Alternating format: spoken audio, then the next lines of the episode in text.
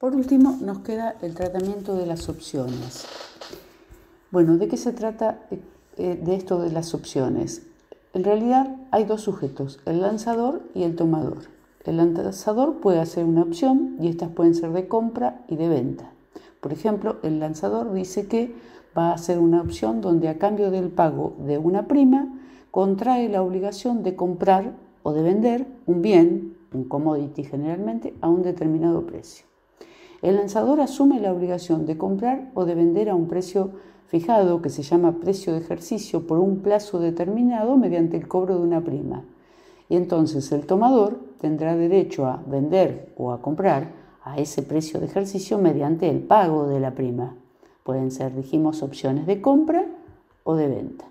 ¿Cómo se desarrolla el negocio? Bueno, el tomador a cambio del pago de la prima tiene el derecho por un plazo de, por ejemplo, 90 días de comprarle el bien al lanzador al precio que se pactó. Es decir, el bien al tomador le va a costar el precio pactado más la prima. Si al finalizar el periodo el precio que tiene ese commodity en el mercado es menor al pactado, va a pagar la prima y no le va a convenir ejercer la opción porque si él va directamente al mercado lo compra más barato. Lo único que va a ocurrir que el lanzador que cobró la prima va a tener una ganancia de contratos derivados, o sea, del artículo 48, inciso J, y para el tomador, si nunca ejerce la opción, va a tener una pérdida igual al valor de la prima de instrumentos derivados, que solo va a poder compensar con ganancias de instrumentos derivados.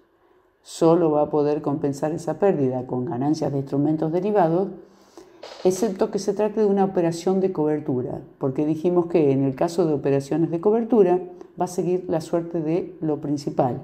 Generalmente cabe aclarar que para operaciones de cobertura son operaciones de, que realizan sujetos de tercera categoría porque normalmente van a estar ligadas a una actividad empresarial de tercera categoría.